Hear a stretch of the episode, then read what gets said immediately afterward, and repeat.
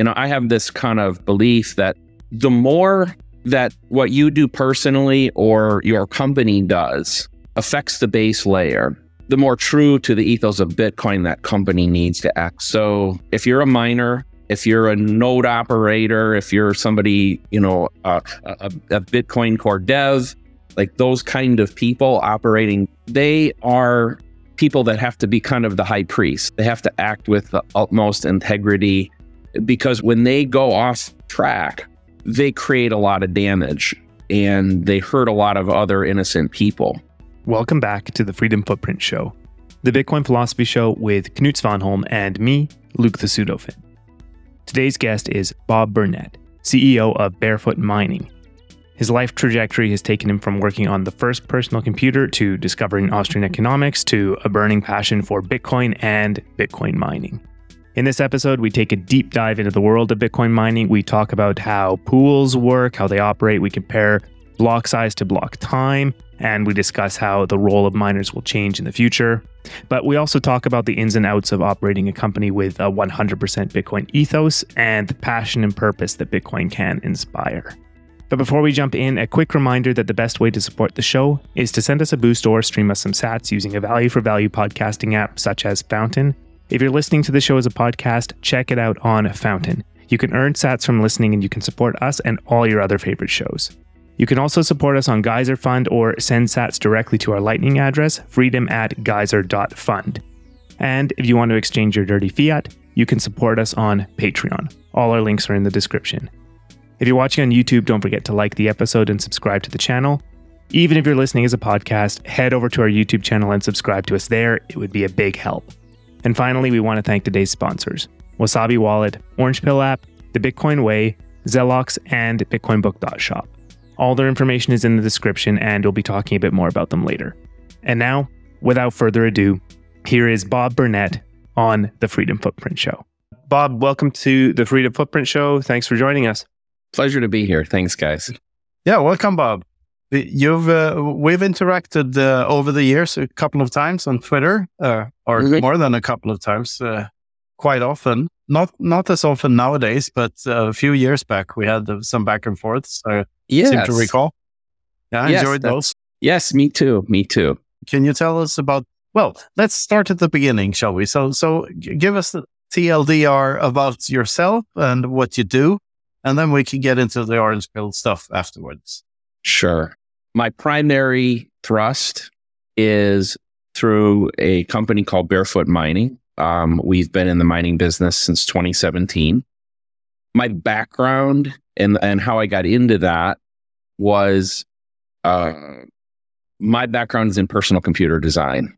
So going way back to the mid 80s, um, I was I started out of school working for a company called Zenith, which was in that era one of the larger TV brands in the world. But they had a personal computer division, and this was just after the IBM uh, AT computer had been uh, released. And so I had the good fortune of being assigned to a design team that ended up creating what I believe to be the first laptop computer. So it was kind of a really neat piece of history. I didn't realize maybe I think a lot of maybe how how people are in Bitcoin today. You mean that a lot of people are working on things they may not understand and grasp the significance of what they worked on until a decade or two later. And I had that experience and I rode that wave of the personal computer for the next 20 years. Uh, ultimately, I was the chief technical officer for a company called Gateway, which was the one of the larger PC companies in the world. We had about nine billion dollars in revenue, and you know helped take them public, and you know it was a it was a great ride. Ultimately, after leaving there, I did a, a, a technology incubator, really trying to help small technology startups get going. And to be honest, I was kind of searching I think, for that thing because I was involved in things that were exciting, but having come from, I guess, literally the birth of the personal computer and riding that wave, it was difficult to find something that had the same excitement. Like it was really hard, you know. So uh, it wasn't until 2017 that I drifted into this space. And, you know, full disclosure, like a lot of people, I came in through the back door and through a shit coin, but not in the typical way. I didn't, I wasn't trying to buy shit coins. Uh, what, what happened was I got a phone call one day from somebody that said, Hey, Bob, can you design 300 uh, Ethereum mining servers for me? And this was at a time when people were building, if you remember those days, people were building these, what were they called open air rigs. They would, uh, they would motherboards and graphics cards and strap them to wire racks because they couldn't cool them properly.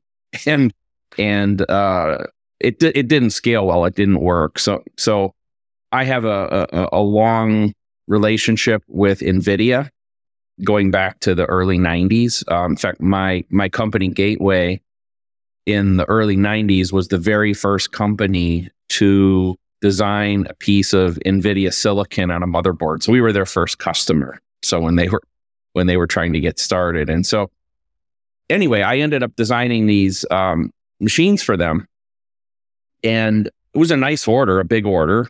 And then I said, well, maybe somebody else would want to buy them. But I was thinking like a computer guy, right? I was just a guy trying to sell computers. And people started to say yes. But these people all said, for the most part, yes, but only if you will host it for me too. So that that kind of led me into, well, I, I guess I have to open at that at that time it was a data center. Now we do everything in containers, but you know, we had to open a data center up so that we could sell the computer. That was kind of a hosting was an enabler to us selling the machine. But different sidelight, I, I also, in addition to my technical degree, I have a degree in economics and I had started studying Austrian economics in the early 2000s, 2001, 2002. I certainly have the Austrian bent, libertarian sort of bent, um, you know, pre pre Bitcoin. Uh, and I started as a technical guy, though, I started to look at what I was selling, you know, this Ethereum thing. And I started to get uncomfortable with it. I started to see this was like in 2018, like, you know, this doesn't feel right. The proof of stake stuff was coming, the governance structures were coming, the monetary policy, all that sort of stuff. So um, we started to pivot the company because uh, I found Bitcoin and I said, no, this is this is the right way, right? It it it made sense technically. It made sense at least at a fifty thousand foot level from the economic principles behind it. And so we started to pivot the company um, that direction. And um, we're obviously we're we're purely a Bitcoin company. Maybe we could talk about it more. In fact, I I operate my company completely within the ethos of Bitcoin um, and it's our it's our guiding principle of our company. And I think that that's something honestly that worries me within the community, within the ecosystem, um, is that I think there are a lot of actors playing major roles that don't act within the ethos. And it concerns me not that Bitcoin is going to fail, but it, it the road is a lot rockier when you have people acting outside of the best interest of Bitcoin. Yeah, uh, that's uh, unfortunate because it will just slow down the pace of hyper Bitcoinization, I guess. Yeah, it, it, it slows it down and it also creates damage too. So it, you know, as an example, I think uh, I'm I'm going to do some content on this in the future, but uh, I'll, I'll, I'll, preface it with you guys today. W- w- this is what happens just as an example, Core Scientific, which is, you know, I mean, still to this day, I believe the single largest mining company in the world, acted completely with a Wall Street fiat mindset during 2021 and 2022. They they went public, they took on a billion dollars of debt, they bought massive amounts of inventory that they didn't even know where they were going to put. They couldn't get it deployed. And those acts, in fact, I believe they should be held in the same regard as like a Voyager or BlockFi, or, you know, I think we, we all kind of detest what those companies did and we blame them to a great degree for the bear market and the, the turbulence that the community has faced. But Core has largely gotten a free pass on this for some reason. They haven't been vilified the way that I think they should be vilified. Because what they did was they used their position, a, a really Cantillon position, right, to their access to money and access to capital. And they used it to essentially buy up all the supply of mining equipment in the late 21 and early 22 time period. And what they did was they made it impossible for the plebs and the small mining companies who wanted to expand to get access to equipment. They put a lot of companies out of business. They restricted the growth of a lot of well meaning companies. And in the meantime, they were using this um, access to capital, acting essentially as a zombie company. Uh, and you know, as as you said, Knut, in the in the end, Bitcoin will find its way. It will correct itself. But a lot of really well-meaning, well-intended people and companies suffered massive collateral damage as a result of it. And and that really bothers me. That that frank it more than bothers me, it angers me. It really, really irks me. And there's a there's a lot of behaviors like that and you know, I have this kind of belief that the more that what you do personally or your company does affects the base layer, the more true to the ethos of Bitcoin that company needs to. So if you're if you're a miner, if you're a node operator, if you're somebody, you know, a, a Bitcoin core dev, like those kind of people operating there, they are people that have to be kind of the high priests. They have to they have to act with the utmost integrity um, because when they when they go off track, they create a lot of damage and and they hurt a lot of other innocent people. So so anyway, that that's bit of my yeah. tirade. That's uh, it reminds me of a lot of stuff. This uh, there's a lot to unpack here, and uh, I can start by uh, on a positive note by saying that we uh, both me and Luke were in uh, Prague and, and Riga recently. Uh, Prague in June and, and Riga now just a couple of weeks ago. And uh, the the happy news we have from there is that the the signal to noise ratio is getting way way better. And if you compare it to the Miami conference, like these both Prague and Riga are very, score very much higher in in signal to noise ratio. I, I remember in, in uh, Miami, I, I was in the Orange Pill app booth and in the aisle next to us, there's this company with a big uh, backdrop that says identity on the blockchain. which is like, which is like the opposite of the Bitcoin yes. ethos. Like, it's it's all the bad since oxymoron, isn't it? Yeah, yeah, yeah. so it's called identity with, uh, you know, as in I or something, and you know, oh, everything was wrong with it. Um, so you should put your passport on the blockchain or some bullshit like that. But yep. but what we felt, and from what I've heard about BitBlock Boom and uh, other like hardcore Bitcoin conferences, they're they're becoming better. I mean, it's a slow process. I mean, back in 2019 in Riga, the big shitcoin thing that happened there, where people didn't call out the bad actor, was when Andreas Antonopoulos just wrote, had just started writing his Ethereum book.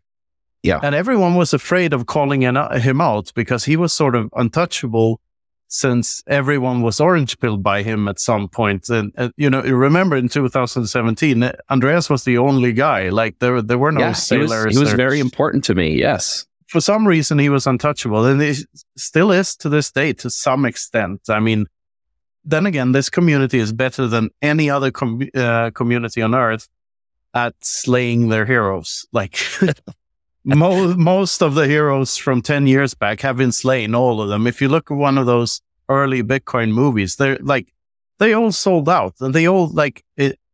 Depressingly enough, it has shown you a lot of like how many bad actors there are out there, how high that ratio is in an environment that that is about money. And I think that's the thing. It's it's money. So all the people who love money will be there and the people who will, you know, walk over dead bodies to get money. they're there. Like, and we're the, what's happening is that we're slowly but surely weeding them out. It's a shitcoiner purge in a way, and it takes a couple of decades before that plays out. But from what I can tell from the latest conferences, it's been uh, it, it's getting way better. And the, the the companies I interact with, the Orange Pill app, for instance, is like uh, it's very much aligned with the ethos, and and everyone's really in the bear market now, building and trying to stick with the trying to be real and hardcore, and uh, that's good to see. Yeah, that's fantastic. Yeah, I don't. Yeah, I, I, I think. I hope I didn't come off doom and gloom with what I said. Um, but the the the point of what I was saying was that you know when the the when the rats come into the the home base, right? You know it uh, to, it, to the free cocaine in the lab. yeah, it it it has this effect. And in the end, it won't matter to Bitcoin. It does matter a lot to certain individuals or certain companies that that that get affected. And uh, by the way, I was I spoke at Prague too, and I spoke at Bit, BitBlock Boom, and so. Mm. But I but I I definitely agree with you that you know like that conference. I, I don't want to be overly critical on Miami because I think Miami, even though there's maybe I mean, obviously there was some shitcoin stuff and there was some drama there and there was all those things. I think there there is a place in the world for a really large gathering of people in the community to come together. But but I really appreciate I, I was just at BitBlock Boom and of course I, I said I was in Prague. I'll be at Pacific Bitcoin. I'll be at Unconfiscatable. That's where I'll, you know, kind of my my path for the rest of the year those kind of shows at a personal level I get a lot more out of because I I feel like I interact with people that are more true to the cause that that are there for the right reasons. And as you said you know separating out some of these people that are in for the money and I you know I went on this little tirade about Core but uh, I'm somewhat of a lone wolf, I think, in that I I really have a problem on the whole with the entire sector of public mining companies. Um, that I see that behavior for the most part across that entire sector uh, or, or group of companies. But I believe it it's inherent to them being public. So I my my hypothesis would be that it is impossible to be a public mining company and act within the ethos that you have diametrically opposed objectives. And if you look at the, the, the public mining companies, and like I said, I, I was part of taking a company public. It it no matter what you say, it will change the way that you think and operate. Like it does. And it forces a high high preference management style and behavior set within the company. And so I think it's something that I think it's very, very important that we watch closely what happens there and and hold these companies to the task when they stray too far from the ethos. Yeah, th- th- this ties into like BIPs 300 and what we talked about with Adam Back, Luke. Uh, if you remember that, that if BIP, BIP 300 is implemented, there will be like a six month or three month period for the users to check the miners so that they don't do something bad and start a cabal, uh, whatever. So, so they're not in cahoots with one another. We have three months to figure out, figure it out, which is only parts of why that's a stupid idea. Why why we'd want to shitcoin on Bitcoin. I, I never got that. But the thing, the thing is, isn't it beautiful? In the end, everything is good for Bitcoin, and isn't it beautiful? Like this brutal kind of fiaty, uh, by any means necessary kind of crony capitalism mindset is still good for Bitcoin in the end. Like that that the system works, so that this you know, Gordon Gekko type greed in the end benefits everyone because it, well, it secures Bitcoin and produces blocks. It does. I, I, I, I wish there was a different path, but I'm a realist as well that they're going to be there. I can't, I can't stop them. They are, you know, Bitcoin is open to everybody. If they choose to come in and do it this way, then so be it. The only thing, the only caveat I'll throw to that though, and, and this is the challenge that I, I kind of put to everybody out there, like listening, is if you go out and you buy stocks in these companies that are doing this, you know, understand that you're supporting that behavior, that you're that you're enabling that, you know. And so, you know, if if like for instance in mining, you know, if you were going to throw ten thousand dollars to buy a public mining stock, you know, maybe that ten thousand dollars could be deployed either buying Bitcoin or buying your own mining equipment, operating it yourself. And you'd serve the greater good better that way than you would by buying that stock. But I can't stop you, you know. So this makes me think of other events from 2017, mainly like when the users stopped the 2x hard fork from happening. So, so like there is a limit to what, what kind of shenanigans miner companies can do. Like, uh, still the users are in control. And I guess there's, there's some sort of, uh, threshold there for, for bullshitty behavior. Yeah, I think there is, but uh, like like I think the the awareness. I like what you said about you know BIP three hundred.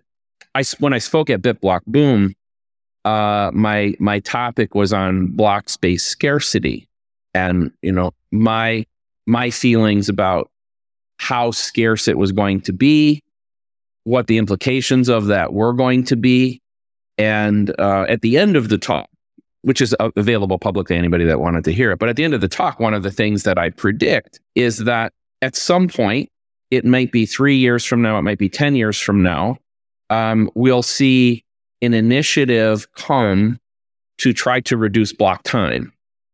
So we've already had the block size wars. I predict a block time war where what will happen is somebody will say, hey, the subsidy has come down to a point now where inflation is essentially zero, right? So we're we're approaching that point. So maybe two more halvings, we get to the point where inflation is now negligible. And we need to increase well, this would be the the the belief. The belief is we need to increase the processing capacity of the network. And we've already lost the block size war. So Another way to approach that is the block time war. So if we say, well, we can double the capacity of the network by shifting the block times from 10 minutes to five minutes. And um, so this is just a prediction, and it's one of those ones I hope is not true. You think people are going to fall for that? Well, I think they could because I think I think you may have because I think some of the actors who may promote it will not be just big miners but also maybe like a BlackRock, a Fidelity, who are trying to reduce the fee rates.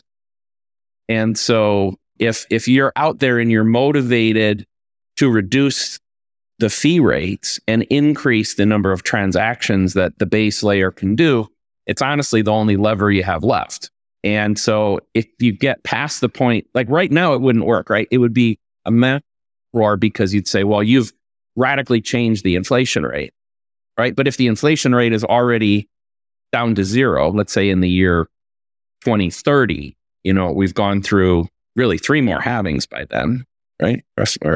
So, so we're, we're down to a subsidy in the 1.78 range. I think it's 2032. They'd say, well, now, now we're, we're introducing, so uh, 0.78 times 210,000 blocks is only 140,000 Bitcoin or something like that, right? So, so doubling, making that come a little faster really won't change the inflation rate.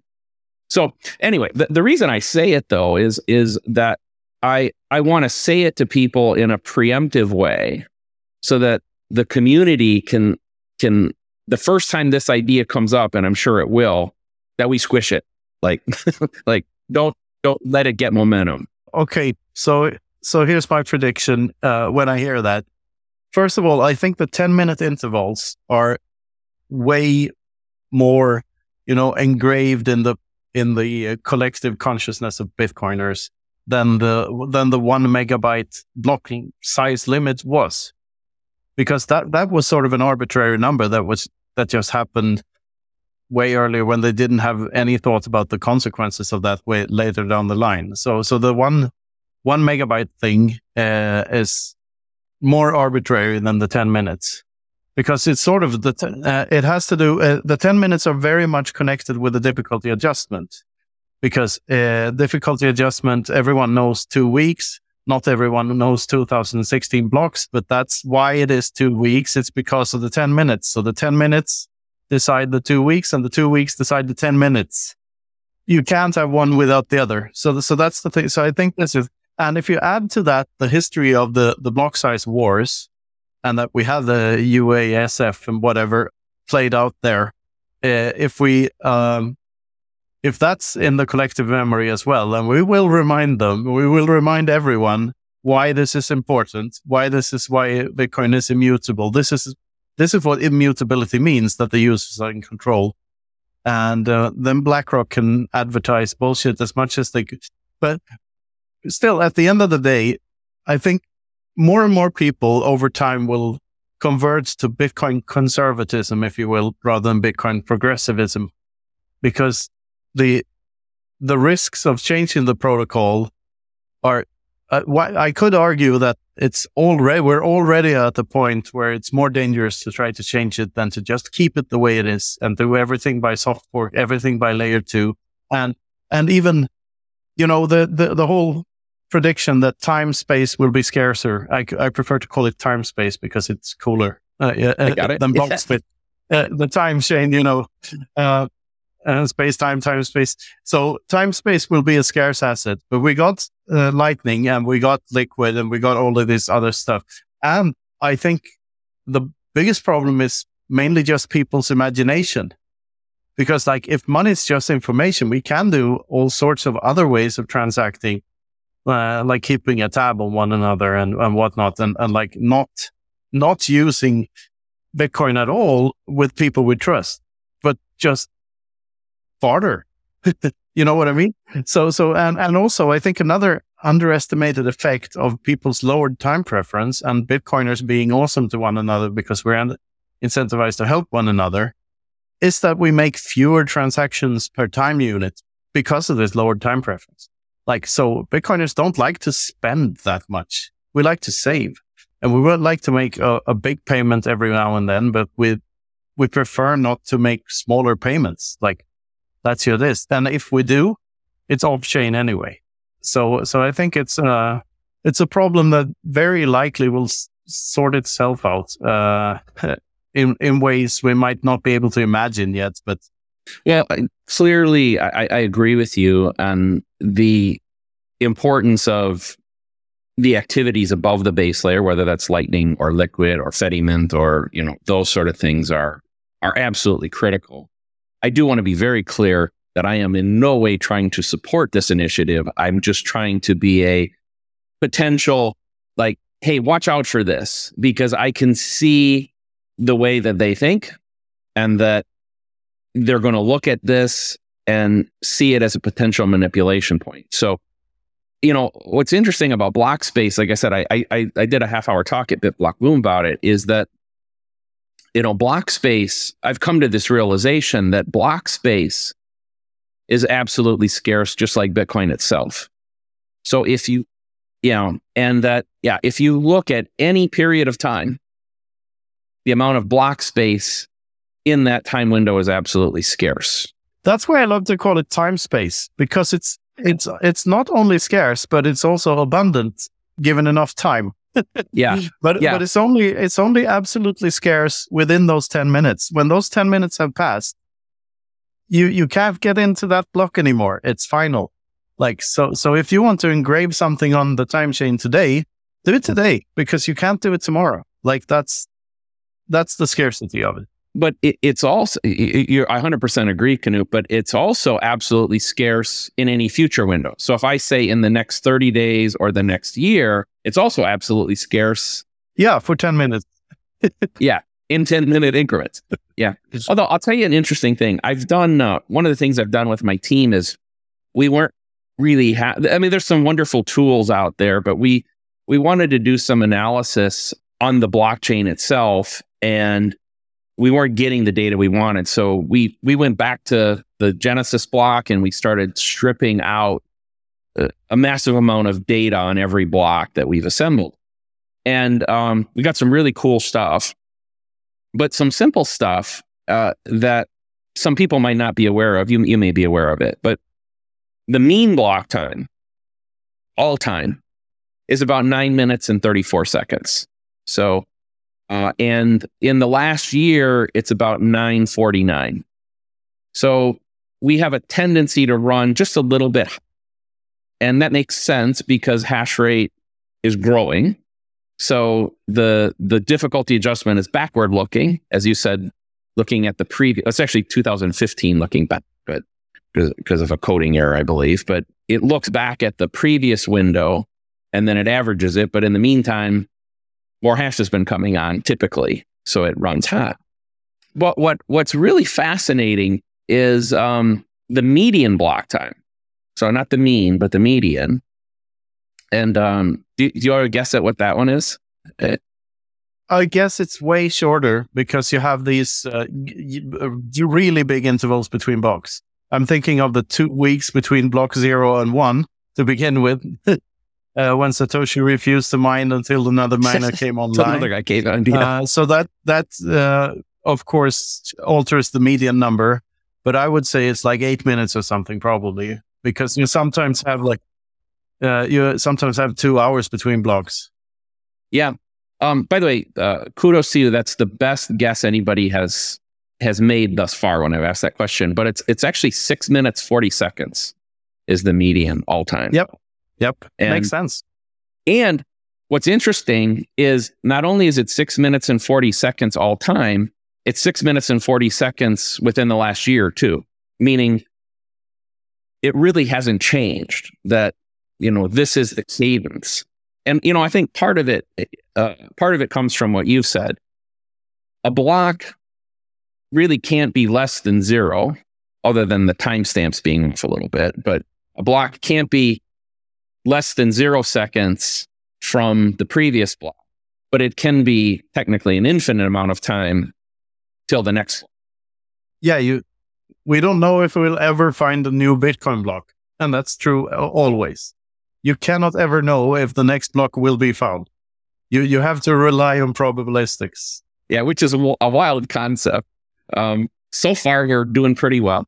This is also funny because, like, you know that old uh, roulette thing that if you uh, if you d- lose, you double the amount until you uh, and you uh, a bet of two red, uh, white or black.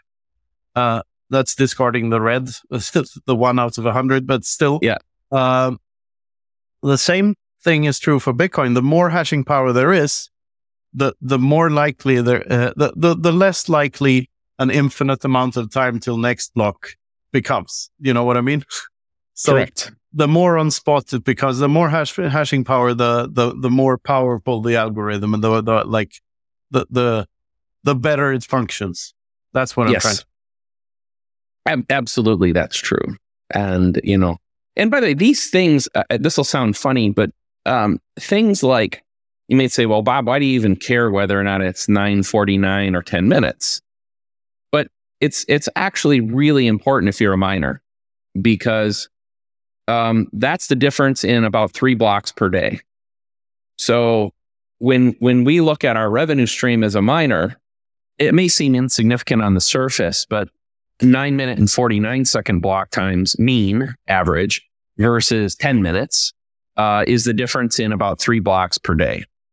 And so, you know, that that means that number one, Bitcoin doesn't grow at 900 new Bitcoin in circulation on a daily basis. It's more like 920. Uh, and number two, if you're a miner, it means that revenue runs about 2% higher. So this, the, the fact that these block times run faster is a, is a big benefit to the mining community Now, the opposite would be true too. If we have a point in time where we see declining hash for a material part of time, then the blocks are going to be slower. By the way, that's a double whammy for us on the back half of the halving because we'll, we will see that most likely for three or four difficulty adjustments. We'll see the cycle run slower. And so, you know, it'll obviously depend on the price of Bitcoin at the time, how much hash rate falls, but you know, it could be very material. We could see block time slip out to 12 or 13 minutes even. And so instead of 144 blocks per day, we might see 120 for a little while. And at the same time that the subsidy goes way down. And so, you know, all of us in the mining business have to kind of be prepared and have a little bit in reserve for, for that possibility. Yeah. Thinking of the uh, time between blocks, I, I find it very funny that Bitcoin somehow knows when I'm using a Bitcoin ATM and it always decides to, to, to not find the next block for an hour or two, whatever I'm trying to withdraw cash, you know. And, and then the block after, it's like two minutes, and then there's an, another block. yeah. Yeah. It is uncanny. It's uncanny how that happens. And obviously, it's part of the random process. But one of the things that happens too is that uh, for those of you less familiar with it, once a block gets mined, what the pools do to the miners, which right now the the block templates, which means the transactions included in the block are decided by the pool. And then uh, once a block gets mined, what the pools do to the miners is they send them a blank template. So we start mining with a template that has no transactions in it. And, and in the meantime, pool is out there kind of assembling the next block and it may take five or 10 seconds. And then they push then they push the, the, the full template to us. But sometimes in that five or 10 second window, you find somebody a block with somebody. Yes. And so if you're ever curious as to why are, why are there empty blocks? Block space is so precious. Why would there ever be an empty one? Well, that, that's why, you know, because. Well, is the, is the Coinbase transaction in there though? Yes. Yeah. Yes, of course. So, so miners miners find a, a block for themselves. Like, this is mine. yes, exactly. But otherwise, we waste five or 10 seconds. Like the, the, the, uh, you know, we don't want, as a community, we don't want that hash power sitting there doing nothing or working on the old, because the, the choices are work on nothing or work on the block that's already been found. Truthfully. So the, the best choice. Now, what, what I think is going to change is there's a lot of initiatives. Stratum V2 is one of them, but there are others out there that will move the template creation back to the miner. And by the way, if, you're looking for something to support, don't get caught up in the BIP 300 initiatives. Go, go, go help miners and support miners who move template creation back to the individual miners. That is greatest move of decentralization. Yes. And don't forget to like and subscribe to the channel and brush your fucking teeth. That's where I squeeze that in there. yes. In in that order, please. exactly. Bribe the miners. like, subscribe, click the damn bell notification button. Don't curse, and then brush your teeth. Yeah. FFS. Yeah. so, how are you enjoying this episode so far? Before we dive back in, first a little bit about our sponsors. First up, Wasabi Wallet, the privacy by default, open source, non custodial Bitcoin wallet with CoinJoin built in. It's the easy to use, comprehensive, affordable way to make your coins private. And the best part is they've been making huge improvements to the app. They're really focusing on the user experience, adding advanced features for power users. They just keep getting better. You send your coins to your Wasabi wallet and they get combined with loads of other coins using the Wabi Sabi protocol, so they're private on the other end. Your tracks are covered, so you can work on expanding your freedom footprint without worrying about your privacy. So check out wasabiwallet.io and download Wasabi today. Next up, Orange Pill app, the Bitcoin social layer app for iOS and Android where you can stack friends who stack sats. You can connect with your favorite Bitcoiners on the app, make local connections, and even connect with Bitcoiners around the world. And a big feature on Orange Pill app is events. You can see what's going on in your area and connect with Bitcoiners around you. I've been to multiple Orange Pill app events and they brought Bitcoiners together from all over. The best part is you know it's high signal. There's no spam on Orange Pill app because everyone pays to be there. It's just $3 a month. So download Orange Pill app on Apple or Android and get connected to the Bitcoin social layer. Next up, our new sponsor, the Bitcoin Way. Their mission is to onboard, educate, and remove barriers to taking self custody of your Bitcoin. They cover everything from cold wallets to nodes, no KYC Bitcoin purchases, inheritance planning, payments, and more. Whether you're new to Bitcoin or you're an experienced Bitcoiner looking to expand your freedom footprint, or you know someone who this sounds perfect for, the Bitcoin Way has something for you. They have a skilled team, well versed in the Bitcoin space, and their goal is to make all the complexities of Bitcoin as straightforward as possible for everyone.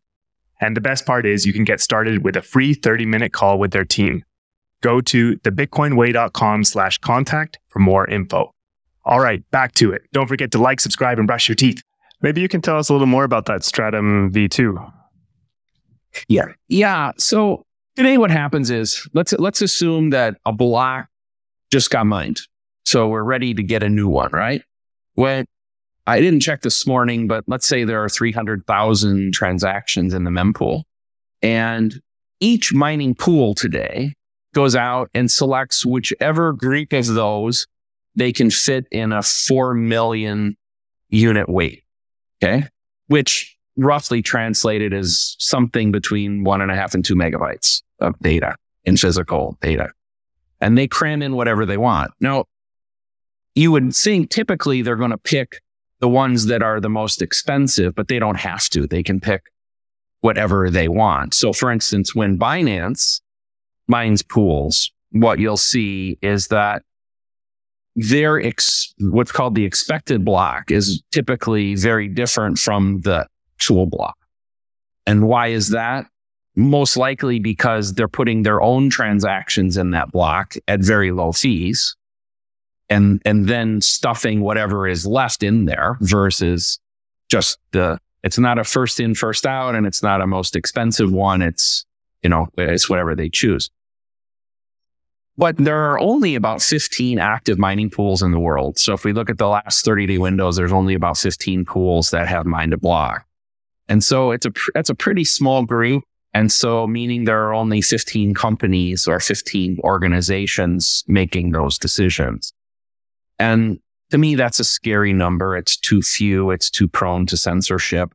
Um, and especially if you look at where the pools are, what you'll find is several of the pools are based in China no disrespect to any of my Chinese friends, but I don't, I don't currently trust them um, to act in an appropriate manner. Um, that uh, there's there's too much likelihood that they are subject to censorship. Some of the other pools, um, like U.S. based pools, like um, Foundry and Luxor, which are are two of the bigger um, non Chinese ones, um, they're KYC pools. Um, and so you really only have a couple places in the world where you can go get a non KYC pool. And, um, so there's a lot of thoughts about, about, these being censorship points. So what Stratum V2 does as it pertains to this particular issue is it says, Hey, if you are part, if you are a miner and you are part of a given pool, you can construct whatever template you want. So meaning my company, Barefoot Mining, we could take our hashing resources and we could, we could select our own transactions and we would be part of the pool and other people in the pool could go select their transactions. And if Barefoot Mining wins, we're essentially agreeing that we will still share our proceeds with the rest of the pool the same as we would have shared in another way. But but it's your set of transactions. Yes, but yes, but, but we each yours. selected rights. Uh, yeah, that's a wonderful idea. And yeah, we should push for that. Definitely. So then theoretically, I mean, if we add up all the plebs, all the people with, uh, you know, it means everybody can now be part of this, right? So whether or not you have one S9 in your garage or your commercial miner with a couple megawatts, or your Riot with several hundred megawatts mining. We each can create our own template. And now the likelihood of any sort of censorship having a material impact on the industry essentially goes away. All right. I, I think we need to clear because some of the listeners here might think that uh, miner centralization is a big issue when they hear this 15 companies thing. And I, would like to try my, my, way of debunking that by saying like some of the some of the narratives around mining are, in my opinion, wrong. Like it's often said that the miners create the bitcoins, which I think is the the wrong way to look at it. Min- miners create blocks, and they're employed by node runners to mine blocks. Uh, so Bitcoin and node runners are either Bitcoin users themselves or employed by Bitcoin users.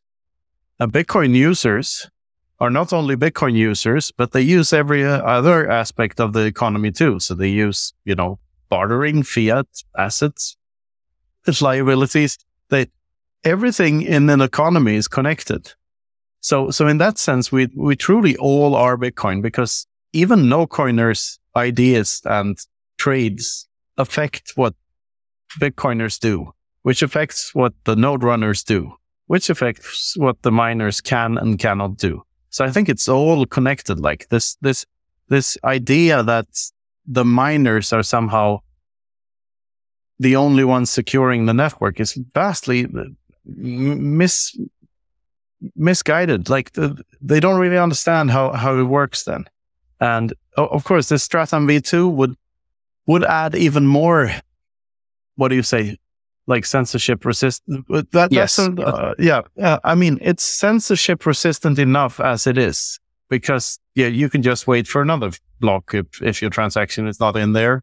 And if it's just a normal transaction, probably nothing will happen. And still the mining pools, th- this is another important point. The mining pools are cannot do whatever they want either because they are pools. They are a collection of other miners that decide on the rules of the pool in the end. Like they can always choose to leave that pool and, and, and go into another pool, right? So, so, so, so they're not, there is free market competition everywhere there. Uh, that's the way I see it. Well, what, what do you say to that? What are your comments on that? Is there anything you disagree with? No, I, I believe that, you know, first of all, in the current conditions, there's nothing to worry about. I, there's the, the, the network as it's, as it sits today. There is no fear. There's no reason for it, uh, for that fear. I would like to see more pools though. I'll say that. You know, there, there are only 15 pools in the world. And by the way, there are different, it's correct that you can hop from one to the other, but also understand that there are pros and cons of every pool. They don't all work the same way. They have different payout methodologies. Some are KYC pools. Some are based in other places. There's a, I always remember that as a, at least in the current conditions, there's a risk to a miner with a pool in that we are essentially, when the Coinbase comes out, right? The, the, when the Coinbase comes out, it goes to the pool first and then it gets distributed to the miners. And so we are relying upon the integrity of that team for our payout. And um, there are cases, by the way, um, uh, Cleveland being the most recent one, where uh, there was a failure and they were using a payout method called FPPS, which I don't know if you want to go down in the rat, that rat hole, but it basically left some people where they wanted to withdraw their money from the pool, much like a like you might a, typical user might want to eh, move money off of an exchange, but we have to move the money off of the pool, and it wasn't there. like so, was it a failure or a failure, and quote unquote failure? So there are two different ways that pools pay out primarily. Okay. One is called PPLNS. By the way, Braiins, for instance, works on this method. And it basically says, Hey, every time we win a block, what you, you're, you're as, as miners, we're out doing work and we're part of that pool. And maybe, maybe Braiins loses and loses and loses. but we've contributed some work to those losing pools. So they keep track of it. And then they finally win one. And then they'll say, okay, we finally won one. Let's, let's look at all the work you contributed during the period up to the point where we won one and then distribute the profits. Okay. That's one way to do it. Um, this, the, the second way, which is the most common way now, is called FPPS.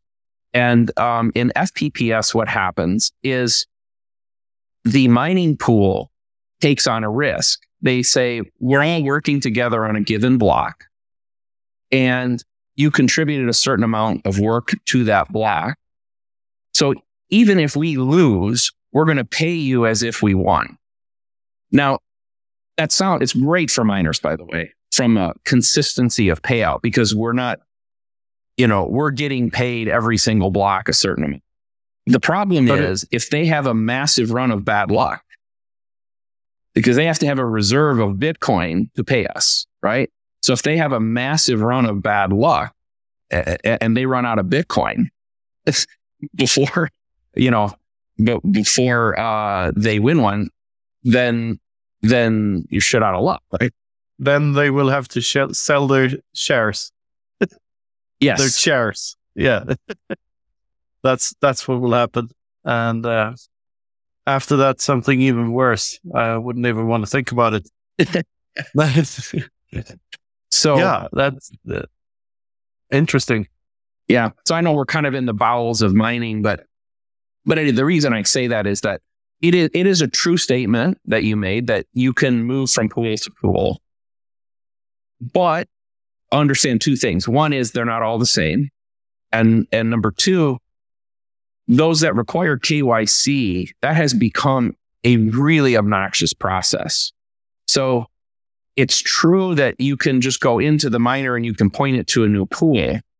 But if you want to point it to a KYC pool, they won't accept you until you've gone through the KYC process. So there are certain, you know, in the end, everything you said is true. There's just, it's a, there's a little bit of nuance to it. So why are people KYC mining at all? I mean, to me, that sounds weird because like the only reason I can think of for myself to mine is like, first of all, the electricity price needs to be like five cents or less or something like that, right? For it for the, to be profitable at all. Which maybe maybe a bit. Uh, well, it depends on your machine, but yeah. Yeah, depend, say I get the S9 for free. Uh, this it's it would still have to be like less than ten cents or something. Oh, an S9, yeah, you're probably like four four or yes, yeah. All right. So so the thing is, to my knowledge, that's that's the word. Um, it's better to just buy the Bitcoin or accept goods and services, accept Bitcoin for your goods and services than to try and mine them. So the only reason that I would personally run a miner is to get KYC free Bitcoin. That's the whole point because KYC free Bitcoin are very valuable. And like some, uh, some exchanges that you might have bought your Bitcoin off, uh, far back in the past may be KYC, then they may you know, flag coin joins and whatnot. And if you're not, if you don't know exactly what you're doing, that's a tricky, tricky thing to pull off for most people. So mining is a, an easy way to get KYC free Bitcoins, uh, relatively easy. As at the individual level, but I call those rabbits. So all the individuals out there that are mining, yes, you should, you should use a non KYC pool and you should mine that way if you're a commercial miner like me, at least with my commercial operation, I mean, we kind of have to KYC anyway. It doesn't, it doesn't really matter because we're, it's our business, right? We're reporting the income. The, uh, you know, it's, it's fairly obvious what we're doing. That said, I'm going to put the pools available today into three buckets. Okay. The first bucket are the ones in China. So you have, you have Poolin, F2 Pool, and Ant Pool, maybe as the as the big ones, right? And I am trying to remember. I think I think a couple of those are KYC, but they're also in China. They're you know, and so there's a there's a certain risk there. And Poolin being the one that actually failed for a significant period of time because they ran out of money. So there's you know, there's a history there to be leery of. The second group are um, North American based pools, Foundry and Luxor being the two big ones, but they're full KYC pools. They're well run companies. The pools run well. Um, they use this FPPS method that I um, talked about. So they're, they're, they pay very consistently, um, but they're KYC. Then the non KYCs, um, I'd say the two primary places you have to go to do kind of non KYC stuff would be Braiins and NiceHash. Um, both good companies. I'll, I'll, I'll say we, even though we are, they don't require KYC. Um, we do at, at, Barefoot Mining. We use both of those. By the way, we use both of those um, in our operations. Um, we still report all our income because of what we do, but they're very, very good pools. But they're honestly like the only two choices I can think of, legitimate choices that I can think of today that give you that option. So if you're an individual miner out there running an S9, like you said, Knut, I would pick one of those two and, and, and use them because I mean, that's the choice set, right? So, so there's really another, nothing else for people to consider. Yeah, someone showed me a, a, service in Riga where you could just pay some sats to Braiins uh, via some other service, and uh, they would mine for you. So you could you could basically give them KYC bitcoins and uh, get non KYC bitcoins back. mm. So it's pretty neat. Uh, yeah, given that you actually got them back because you need to find a block in order to, yeah, yeah, yeah.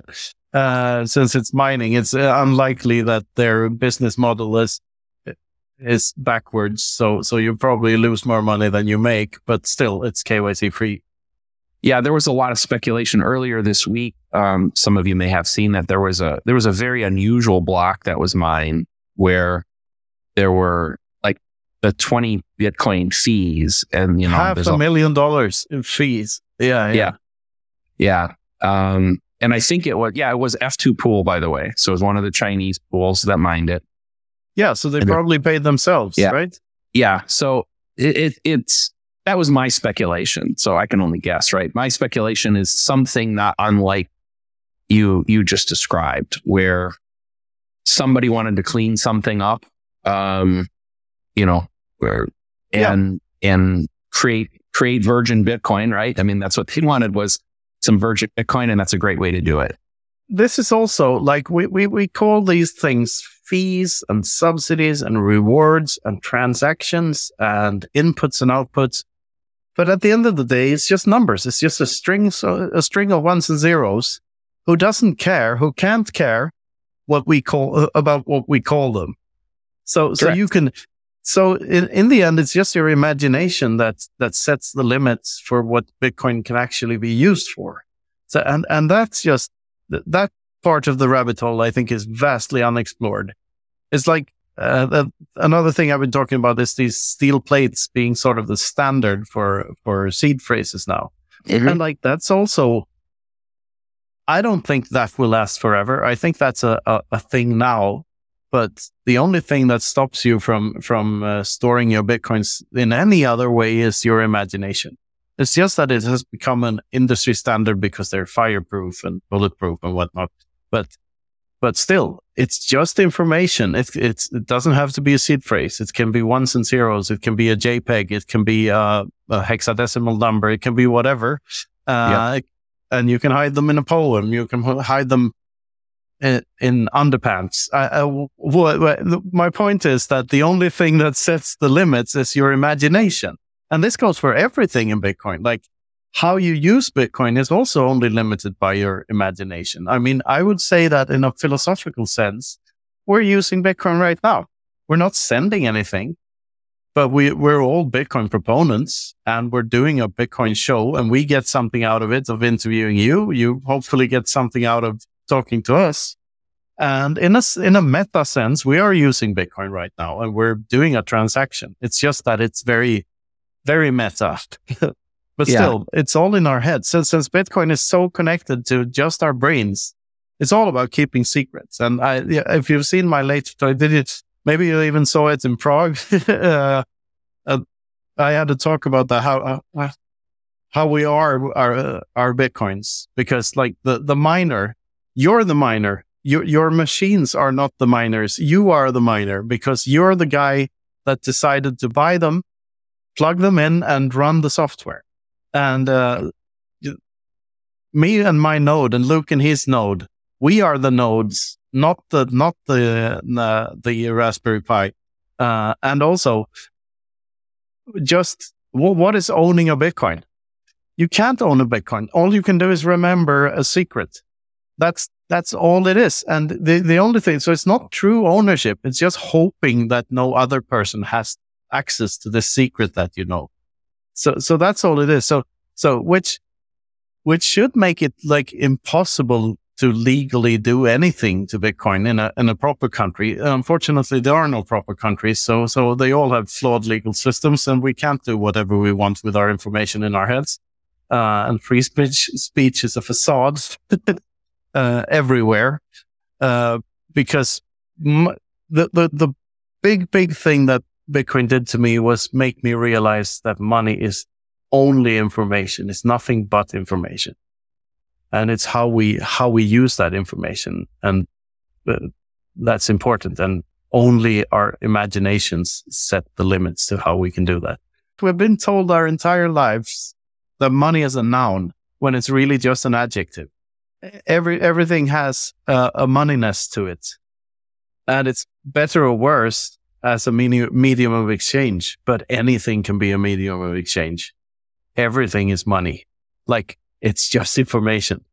Yeah, no, I, I, I'm really just supporting what you, what you've pontificated there so well. It, it's, um, and I think that's part of the thing. You know, I, I have a technical background. I have a background in economics, and I, I, I think that one of the hard things for there are so many people in the world who perceive themselves as being financially literate or literate in business or literate in economies. And, and that's their biggest obstacle is that, that they're the hardest people for me to, like we talked about orange pill apps. Well, they're the hardest people to orange pill are those people that have that perception of the know, know it alls. The, the know it alls. They're the, they're the worst ones. I mean, I've, I, I used to try so hard and now I can see it very quickly. And I just say, well, I'm going to move on to the next person and put my put my energy into somebody that is receptive because it's not, they're not there. There's nothing I can do to push them over the edge. And, um, you know, there's, are you familiar with the Dunning Kruger curve?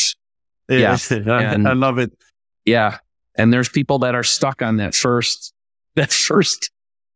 John Cleese, one of my heroes, John Cleese is, is very, uh, good. Uh, he has a very eloquent uh, description of what the Dunning Kruger effect is. And I think he actually knew the two psychologists behind this, the Dunning and Kruger, like, or at least one of them, uh, and how it explains not only Hollywood, but the rest of the world as well.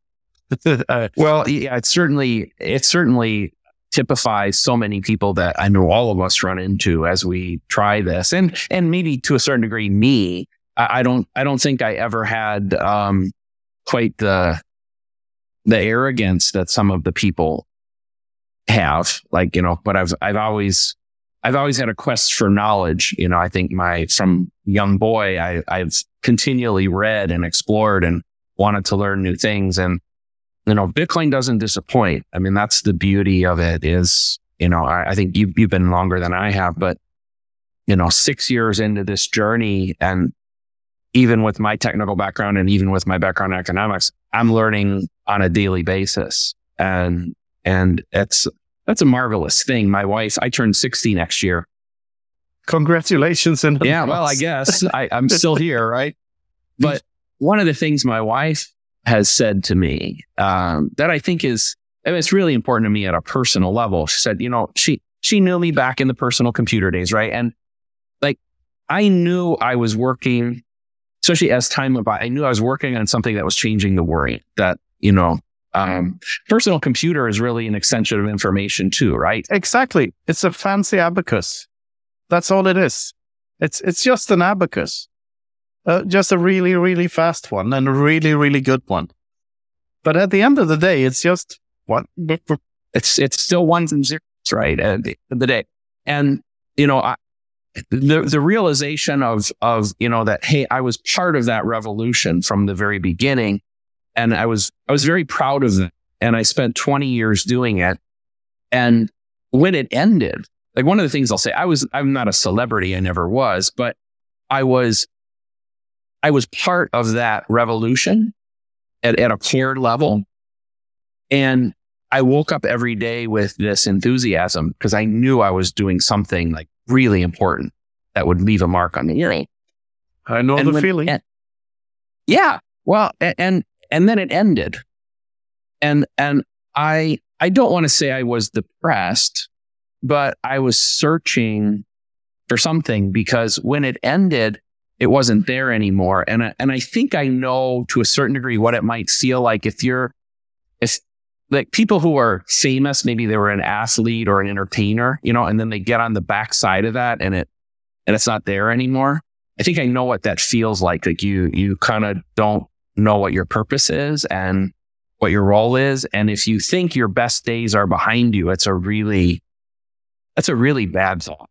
Right? Yeah, it's a shitty feeling. It's a shitty feeling. And I and I had it. And so I was slugging through life. I was still trying to do things, but nothing I was working on had that same importance until Bitcoin. And so, you know, my like my wife, what she'll say is like my aura changed, my my enthusiasm for life, like all those sort of things, like reinvigorated me when I found Bitcoin because I go, oh, now I have purpose. And what's beautiful is you know, I don't know whether I have one year left or 30 years left, but I know that I know what my purpose is, at least professionally over that entire period. And that's, that gives me a lot of uh, comfort on a daily basis uh, to know I have that inspiration ready for me. That's beautiful. So there are two more things I wanted to ask you about. And one of them is a, a, a rabbit hole in itself. Speaking of orange pilling, like how, how come you invested in Orange Pill app and what, what, what made you make that decision? Because you might know that I'm an advisor for Orange Pill app. Yes. So disclaimer. We're also sponsored by Orange Pill app. So the, the, there are the disclaimers, but yeah. Yeah. And well, and, and I am, I, I, and I am an investor, as you've said. So, well, I, I live. So first is I created a Bitcoin fund it's mainly for family and friends. Some of you may have the same thing where people came to me over the years like, Bob, can you help me get invested in Bitcoin? And how do I do this? And how do I do that? And I just said, well, let me just create a fund. And so I'll manage these investments for people. Um, so, so that was one part of it. But more fundamentally, I live at the base layer. That's where, that's where I spend my day. And I'm very passionate about it. I like I I view it as something sacred that I have to protect. But I also know that for Bitcoin to flourish, things have to happen outside of the base layer, right? Like we talked about Lightning and Liquid and Fedimint and like those sort of things. But but we also need things at even what I would consider a higher layer, like the social layer. And I saw what was happening with Orange Pill app to connect the community. And I, I think in a lot of ways, you know, that is, that is such an important piece of Bitcoin flourishing.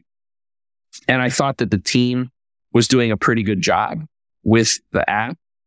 Um, it was nice to be able to invest in something that was already there and working and building a community as opposed to just a concept but it was doing something that I thought was critical to to the ecosystem and the community flourishing. Yeah, cool. Uh, that sounds like the same sort of the same reasons that I decided to to uh, say yes to them and be on the advisory board because I saw saw the potential in it, and when Matteo explained it to me, I was sold on the idea. It felt like something we've been missing. And uh, yeah, I, I, would say that it's layer zero though, and not a layer above. It's a layer below. Okay. Like without yeah, without, I'll, without people, uh, maybe not Orange Pill app itself, but the people in Bitcoin Uh, they're the absolute most crucial thing. They're more yes. since we More are bitcoins.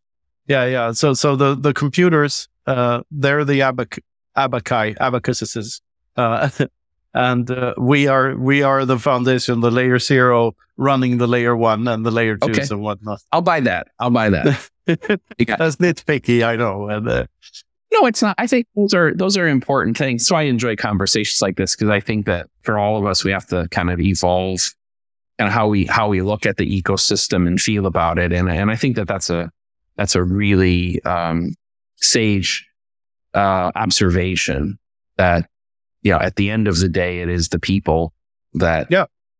it's just just an agreement on a fixed set of rules. yeah. Bob, what what do you hope comes out of Orange Pill app? What do you hope it it leads to? Well, I, I, one of the things I love about the Orange Pill app is that it's not free.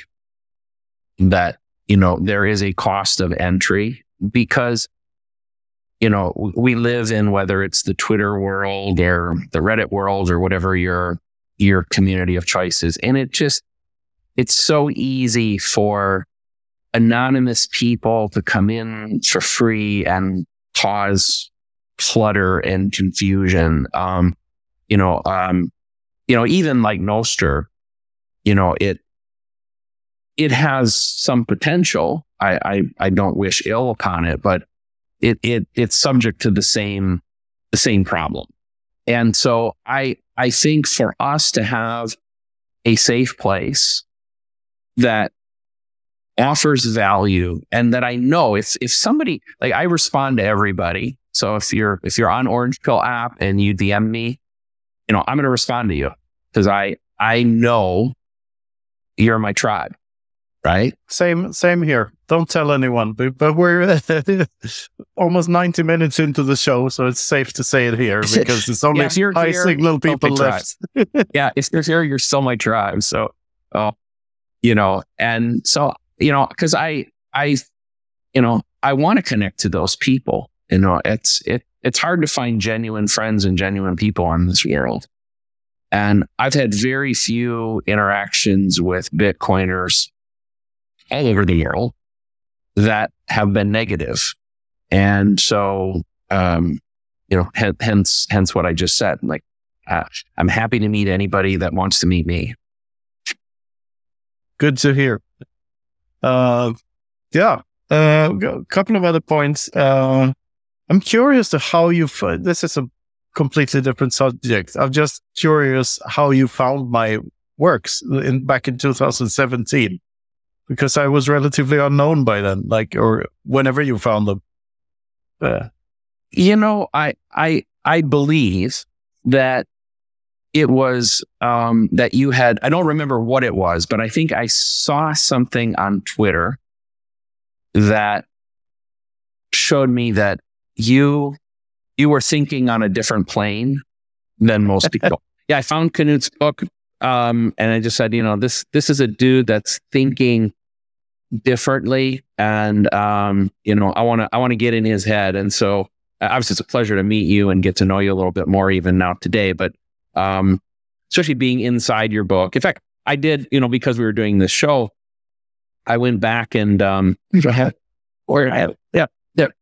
So you know, I went, I went and uh, uh, you know, I just so I when I when I read, I take a lot of notes, you know, and so I'm my if if you know my kids someday if they ever want to read my books, the that's you know I do that for two reasons. You know, one I take I take copious notes in the book itself, you know, as I'm reading, and you know I one it helps me because I'll go back and I'll read and I can find the things that were really pertinent to me, and um, at least for my children someday, I hope that if if if they're ever interested, they can know what Dad was thinking, right? See where my head was, but yeah, that's that's part of the reason that I write books. you know.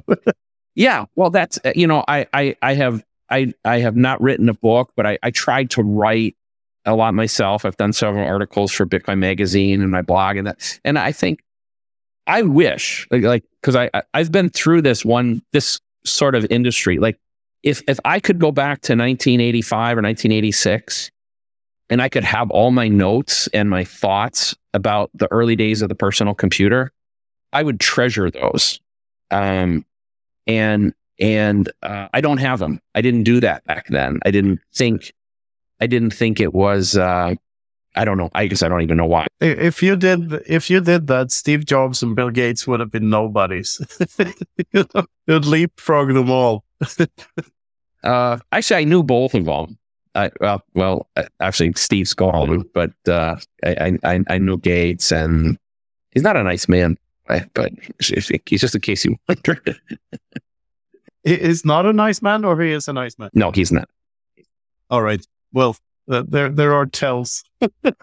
uh, yeah, I don't know him, so I shouldn't I shouldn't talk talk down on people I don't know. That's bad behavior.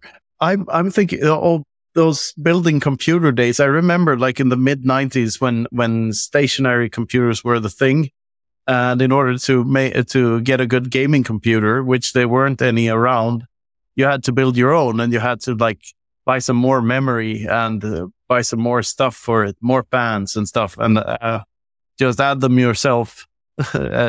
a lot of do-it-yourself stuff, which was way harder back then because there weren't, you know, now if you if you add memory to a, a PC, there's a specific slot that is uh, and it's it's easy to do. It wasn't back then, but it was fun because that, that's the ultimate like raking something and trying to put it together again. It's wonderful.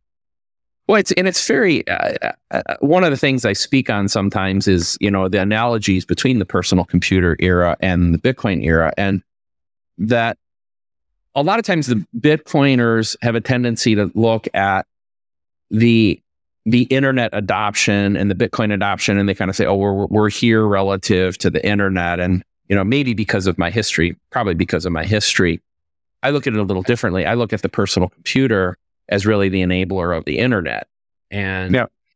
uh, you know, without without the personal computer, there is no internet.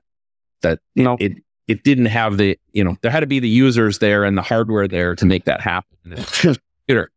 But the early days of the personal computer, as you said, Knut, are they were difficult. And so if you've if you've run them, if you've if you're a miner or you run a node or you do those things and there's idiosyncrasies and all kinds of difficult things, you're yeah. just you're just in that same space as the personal computer back in the late 80s to the yeah, yeah, and all that'll work itself out. It won't be long till it's it's very very easy. All those usability things will um, yeah, will be a thing of the past, and you won't even remember how difficult it was. And hopefully, the same with custody too. You know yeah. that that you know all those usability things will. I think there will always be trade offs, but still, it will be easier. I, I mean, that was, this reminds me of my Commodore 64 and how I had to adjust the the cassette player's sensitivity, the head. Uh, yeah, yeah. With uh, and then the, the upgrade to that was that it came with a with a uh, knob, so you didn't have to use a screwdriver anymore.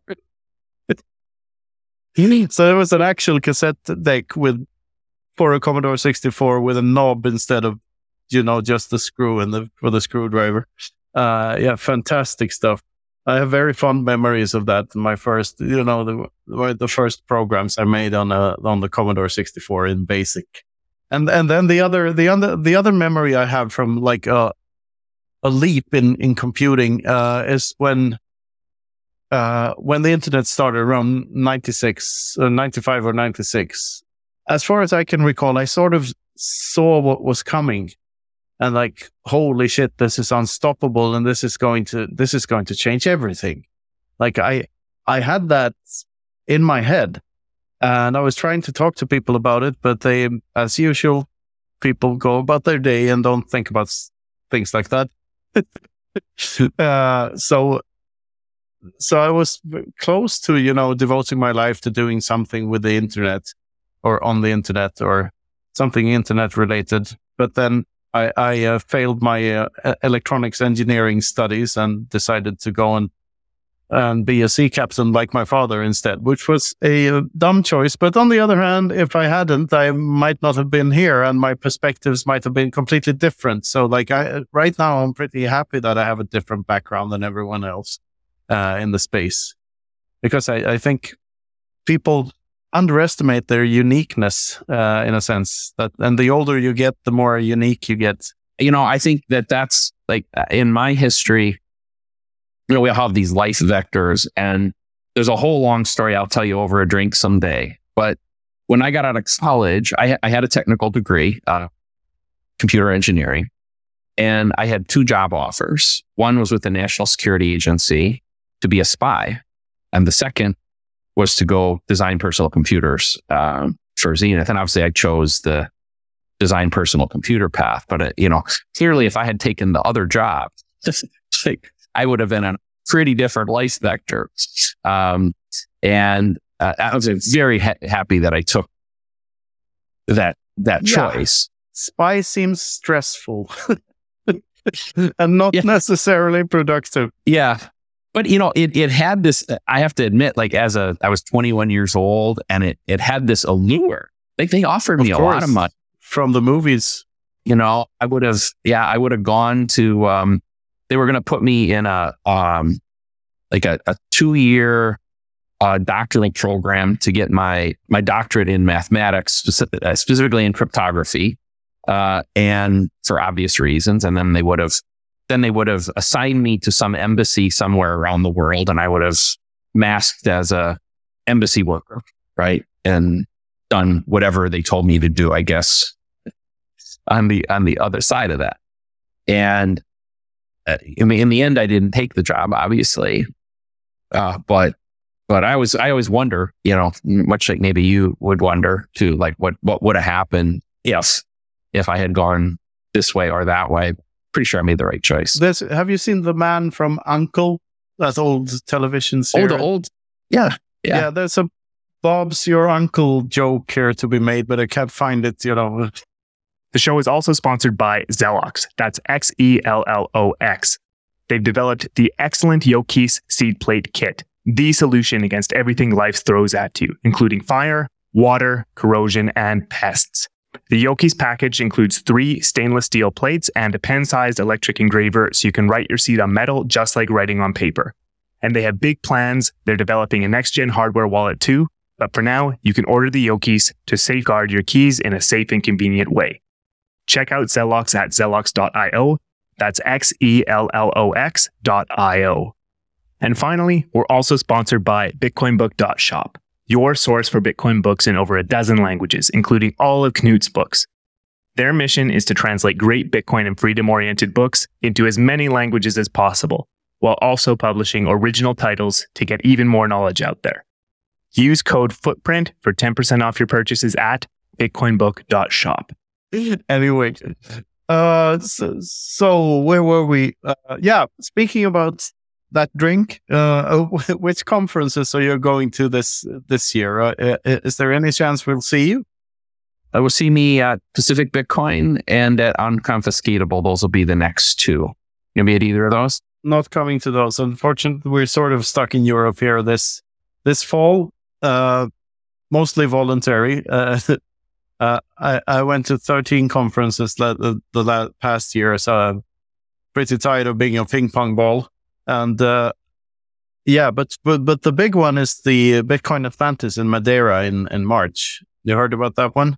I did. I'm I'm intrigued by it.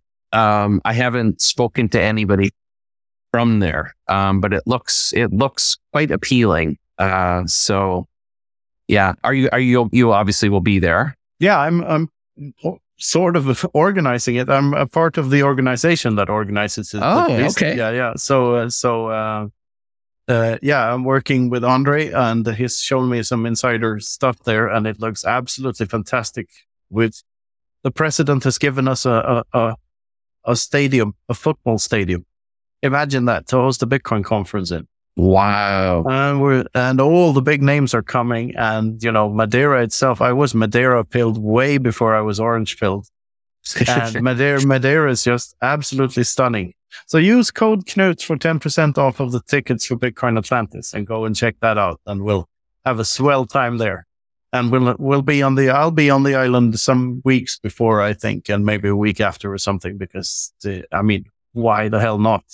It's a literal paradise and there'll be Bitcoiners everywhere. Can't imagine yeah. a better pl- time and place to be. it looks it looks wonderful. It looks wonderful. So yeah, I'll uh, I'll seriously have to look at that one. Well, it is it is a highly appealing place. I haven't been there, um, and I know my, my wife and I have talked about that before.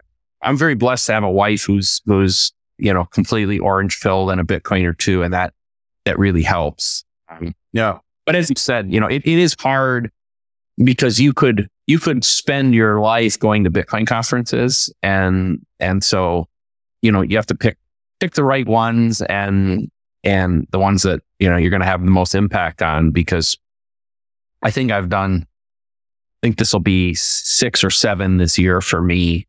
And you know like I'm trying to run a company at the same time. So you know uh, I can only I can only afford so much. Yeah uh, I, I know the feeling trying to juggle life. All right uh Luke do you have any further questions for Bob or any final thoughts? Well, I'll just say that, you know, you'll hear, I think we're at a point right now where we're seeing a lot of chatter. You mentioned the BIP 300 thing earlier. You know, we had the ordinals stash earlier. Noise. Uh, yeah. Yeah. Yeah. Just, you know, don't, don't get caught up in it. it you know, uh, just stay, stay online. We're fine. You know, you're fine. Bitcoin's fine. Just, just stay the course uh, and and we'll you know we're we're all going to be okay. Great. Well, it was a fantastic conversation, Bob. Nice to have you here, and nice to see you again. And I hope we can catch up at some conference. And the next time we're at the same conference, we shouldn't miss one another. Absolutely, I will make sure. And uh, where can where can our uh, listeners uh, and viewers uh, find you and follow what you're up to? Yeah, um, for our company, if, if you're a potential investor, we do um, we do uh, bring in individual investors into mining projects. So every time we bring up a new mining site, we typically create a unique company operated by Barefoot Mining, and we bring in investors. So if anybody has that interest, um, just go to uh, barefootmining.com and fill out the investor form. Uh, and then on Twitter, I'm boomer underscore BTC. Wonderful. All right. This has been the Freedom Footprint Show. Like and subscribe and brush your teeth. Thank you, Bob. Thank you. So, what did you think of that episode with Bob? I learned a lot about how mining really works, and I'm glad we have someone like Bob in the space to advocate for the Bitcoin ethos in the industry. What was your favorite moment? Let us know. You can send us a boostergram on Fountain, leave us a comment on YouTube, or get in touch on Nostr or Twitter. If you're watching on YouTube, don't forget to like the episode and subscribe to the channel. Our show sponsors are Wasabi Wallet, Orange Pill app, The Bitcoin Way, Xellox, and BitcoinBook.shop. Check out their details in the description. That's all for now. See you next time, and thanks for listening.